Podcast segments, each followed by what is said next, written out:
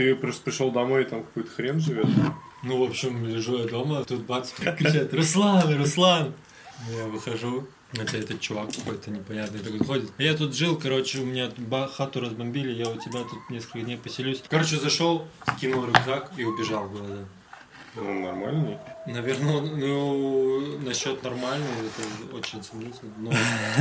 А что понимать под нормальным? Тут все очень странные.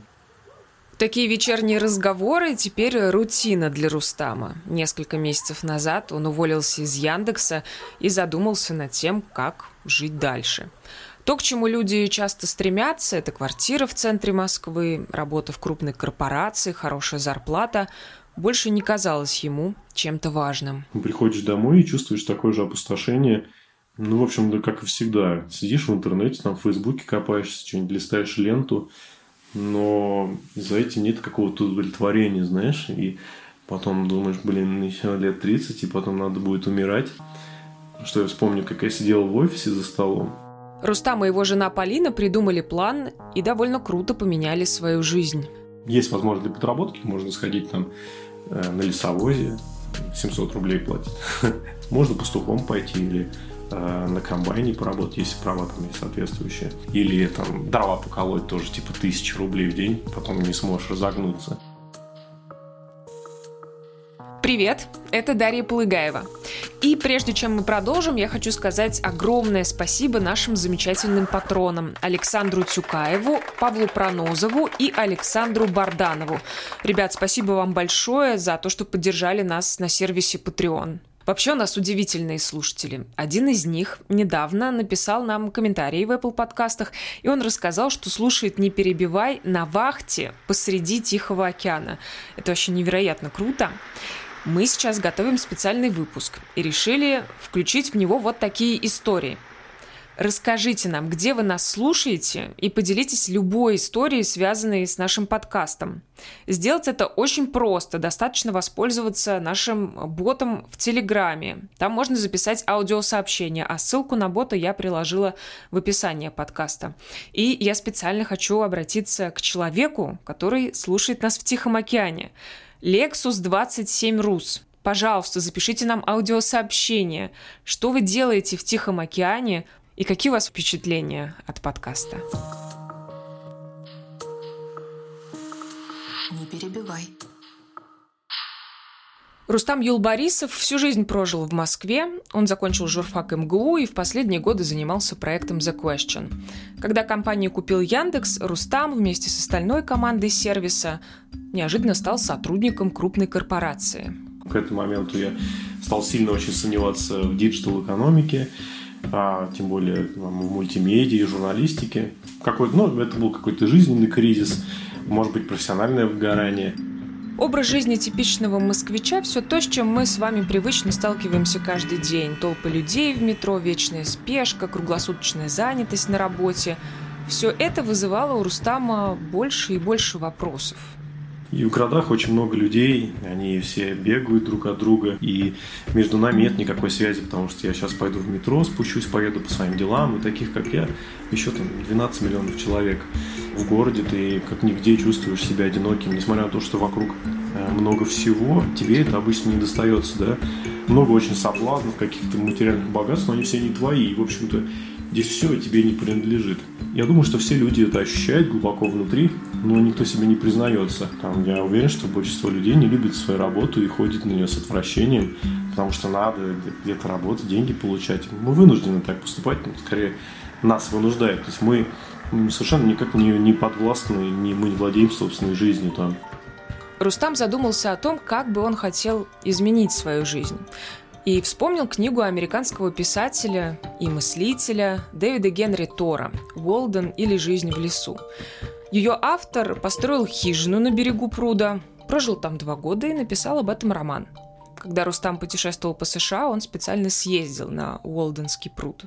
И сейчас на этом месте, э, на месте руин его хижины стоит табличка, там написано, что я ушел жить в лес, потому что хотел узнать, что такое жить по-настоящему. То есть, по мнению Дэвида Генри Тора, жизнь в городе, она не совсем, скажем так, настоящая. Да? Здесь есть что-то искусственное, есть что-то неправильное. В конце мая по Енисею идет лес. Мимо деревни лес проносит всего за 2-3 дня. Много надо успеть бахтинцам за короткое лето. Но первым делом успеть наловить этот лес. Ну, дармовое. Несет на воде. Затянул. Распиливай. Вези домой. Вот так живи всю зиму.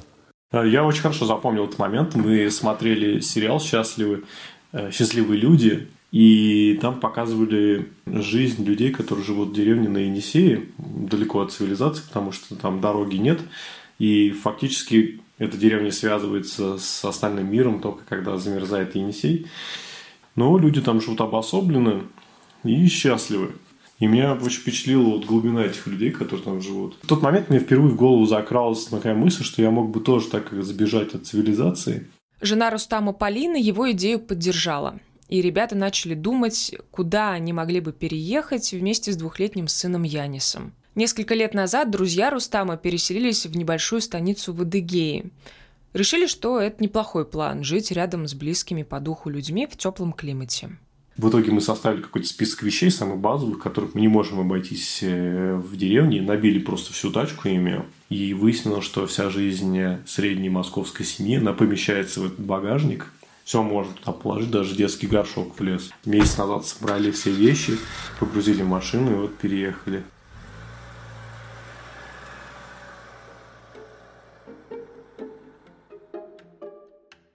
Адыгейская станица, в которой живут теперь Рустам и его семья, не самая обычная российская деревня. Несколько лет назад так вышло, что именно сюда стали приезжать уставшие от суеты жители больших городов. И сейчас здесь живет около 600 человек. Половина местные, а половина это как раз бывшие городские. Приезжие не хотят излишнего внимания и поэтому попросили не упоминать название этой деревни изображение местного комьюнити, и оно достойно даже какой-то отдельной книги, потому что все ребята интересные, все классные, у них у всех, у каждого найдется какая-нибудь классная история. Обязательно должна быть какая-то, не знаю, припись, да? Панки, знаешь, встречаются очень часто, бывало даже рассказывают э, такую историю, что 8 лет назад один из таких вот хиппи-панков приехал сюда искать дом, и у него была такая там борода какая-то нечесанная, ну, какой-то вид особо неформальный. И когда его встретил местный житель, он представился ему как дитё солнца, да, и с тех пор э, местные жители называют всех экс-городских, ну, большую часть, дитя, дети солнца. То есть местные жители привыкли к этим детям солнца, и они составляют такую очень важную часть э, деревенского пейзажа. Помню, что вот первый сюда приехал, увидел какого-то бородатого чувака, который нес своего ребенка на плечах. Мы что-то разговорились, и оказалось, что этот мужик нам торговал как раз на бирже. Он переехал в деревню, поставил себе еще спутниковый интернет, потому что здесь интернета не было, и торговал, вот сидя вот в таком вот полуразваленном доме, со спутниковой тарелкой торговал на бирже, что было весьма так, знаешь, разрывно. Шаблоны все порвало. Здесь вот сейчас только что общался с человеком, он э, прожил в Великобритании 8 лет, э, он вернулся в Москву, прожил пару лет, там преподавал английский язык, потом что-то ему все надоело, он решил в деревню переехать. Местные к детям солнца давно привыкли. Приезжие оказались инициативными ребятами, они открыли в деревне несколько мастерских, керамическую, столярную, и даже придумали проект строительства экологически чистых домов. Ну, правда, иногда новые жители появляются в станице неожиданно. Э, ну скажи про чувака, ты что, как он заселился? Ты, вот ты пришел домой, и там какой-то хрен живет? Ну, в общем, лежу я дома, тут бац, кричат, Руслан, Руслан! Я выхожу, это этот чувак какой-то непонятный такой ходит. О, здорово, Русика, нет, ла ла Я тут жил, короче, у меня хату разбомбили, я у тебя тут несколько дней поселюсь. Ну, я такой, а я у него только успел спросить, а ты кого-нибудь кто-нибудь тебя знает? В смысле, я так сказал, тебя кто-нибудь знает? Назвал. Ну, знает там пацаны Валя. Короче, зашел, скинул рюкзак и убежал куда-то. А как у него погоняло? Борода. Ну, он нормальный, он бородатый. Наверное, ну, насчет нормального, это очень сомнительно. Но... А что понимать под нормальным? Тут все очень странные. Ну и какой Олег здоровый, цари. Этот фрагмент вы слышали в самом начале. Я попросила Рустама записать один из его обычных вечерних разговоров с соседями. Обычно я приглашаю товарищей, мы сидим у костра, э, сжигаем огонь, смотрим на звезды, беседуем о разных вещах. Вот вчера обсуждали вот научный, саентологический, сcientистский подход Как я сказал, люди здесь необычные, то интерес у них необычный. Вот, скажем, мой товарищ, он привез с собой телескоп, купил набор окуляров и наблюдает за звездами. И здесь гораздо лучше условия для занятия астрономией, потому что в городе много очень освещений, и из светового загрязнения ты не можешь посмотреть в небо даже, да, поэтому надо куда-то очень выезжать далеко. Насколько я знаю, москвичи так вообще там больше 100-150 километров должны преодолеть на машине, чтобы посмотреть на звездное небо. А здесь, пожалуйста, выходишь на крыльцо, все есть. Рустам говорит, что у каждого переселенца были свои причины уехать из большого города. А я спросила, что именно ему и его семье дала деревенская жизнь. Мы все рождаемся с какой-то огромной дыркой в груди и пытаемся чем-то ее заполнить. Когда ты живешь в городе, то ее очень легко заполнить, забить буквально до отказа разными вещами образование, карьера, там разные чипсы и классная газировка в магазине. Но когда ты попадаешь в деревню, то получается, что в общем, в эту дырку ты особо ничего не засунешь. Тут нет такого, нет никакого разнообразия. Тут все очень просто. Самое главное, мы получили жизнь без шелухи, скажем так. Но зато дырка перестает болеть и чесаться, и она меньше воспалена, скажем так. Как говорится, когда я бегаю, она прикольно свистит. Семья Рустама живет в небольшом глиняном доме. У него белые стены, прямо как в модных московских квартирах, местами украшенные яркими рисунками в этно-стиле. Через этот дом прошли многие городские, когда-то переехавшие в станицу, и его даже в шутку называют порталом в деревню. И это дом в хорошем состоянии, здесь внутри очень красиво расписано все. Ну, обычно такой нью прикол, какие-то там этно-мотивы, а, но рисунки реально классные, и здесь так все красиво легло. Ну, обычно идешь в лес, собираешь какие-нибудь красивые веточки или там плавняк, а, полируешь, ставишь на полочку. Можно еще там мебель выпилить, э, своими руками сделать, украсить. Ну, то есть здесь прям простор для творчества в прямом смысле этого слова. И я выбрал этот дом тоже, я влюбился прямо с первого взгляда. Я видел в Инстаграме фотки, нашел вот владелицу его, попросил, она пустила нас жить здесь абсолютно бесплатно. В доме нет воды и канализации, зато работает высокоскоростной интернет. Мы общаемся с Рустамом по видеосвязи, и через мессенджер в Фейсбуке я вижу атрибут своего постсоветского детства в качестве Full HD. Но вот сейчас у меня нет вообще никакой горячей воды, то есть мне приходится ее ставить на, на печку, на плитки и ждать, пока она подогреется, либо я использую такой самый простой, такой советский нагреватель. Ну, вот, ну, хочешь покажу тебе сейчас? Кипятильничек? Ну да, вот он самый, видишь, у нее наросла да, уже. Да, да. Здесь такая наки. Перед переездом ребята сдали квартиру в Москве и накопили денег, и поэтому сейчас они не заняты ничем, кроме простого ручного труда. Попав сюда, в деревню, совсем без денег, без работы обойтись нельзя. Но здесь это давление не чувствуется вообще. Здесь, скажем так, там нет никакой власти, здесь там, не ездит полиция по улицам, а, да людей вообще мало. Можно ничего не делать, я не хожу на работу занимаюсь только каким-то натуральным таким хозяйством. Ну, самое главное, вот моя трудовая активность сейчас это э, рытье шит-пиц. Э, это такие выгребные ямы, куда нужно выливать экскременты и закапывать их постоянно на огороде. Живешь сам со своими демонами, и они помогают тебе копать ямы во дворе. Саша, у тебя скребутся крысы? Да. А что с ним делать? Я вот купил яд. Яд купил? Да. Слушай, я вот пока не забыл. Поможет, что- если кота завести и не держать его дома? Просто, чтобы он жил вот, ну, Ну, конечно, кот. так где его взять-то? Украсть. Ну, мы- тут Ну, вон мы при- приручили его, этот, э, стали Котенка, говорить, что мы этот, его, значит, похитили. Ну, это же не серьезно. В свободное от деревенских забот время ребята много гуляют. Это звук с видео из их телеграм-канала. Так гудят провода во время дождя.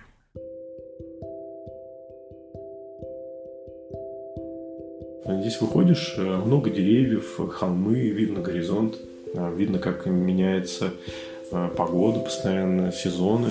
Вот сейчас наступает золотая осень, там в Москве плюс 2, да?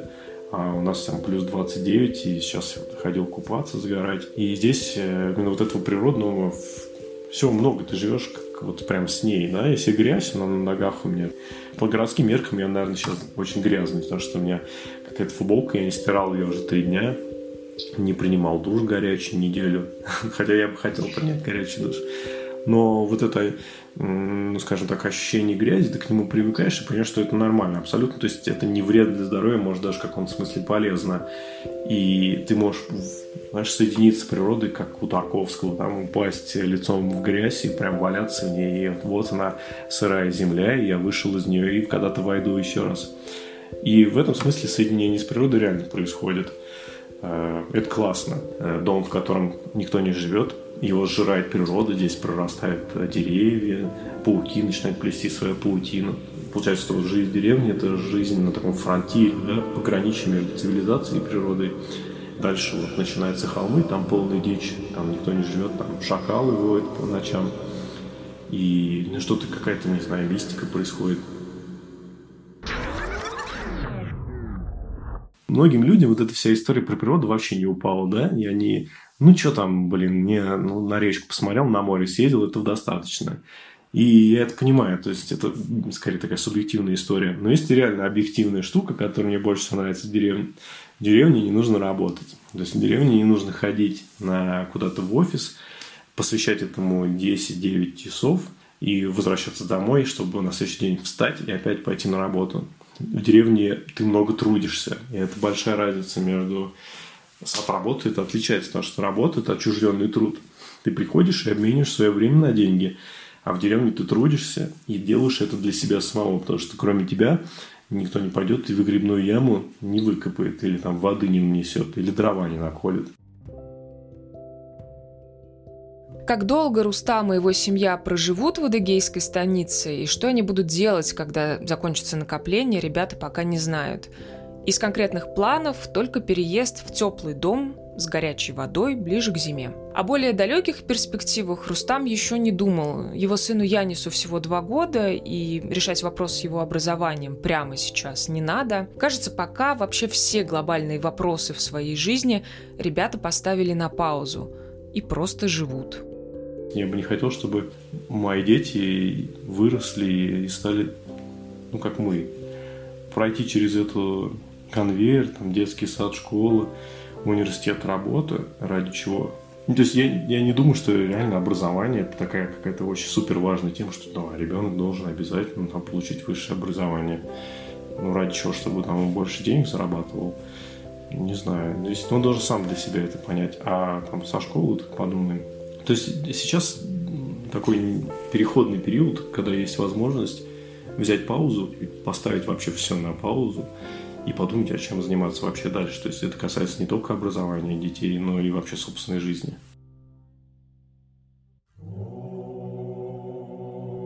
Ну, я тебе не рассказал, я сейчас зайца видел, прикинь.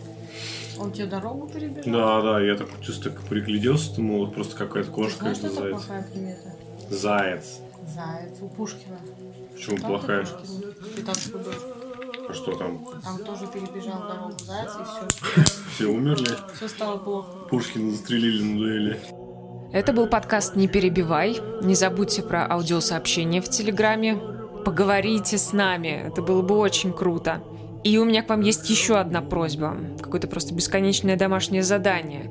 Пожалуйста, заполните анкету в Google Доке, которую я приложила к этому выпуску. Мы бы хотели получше узнать вас и ваши интересы. Всем пока, всем спасибо.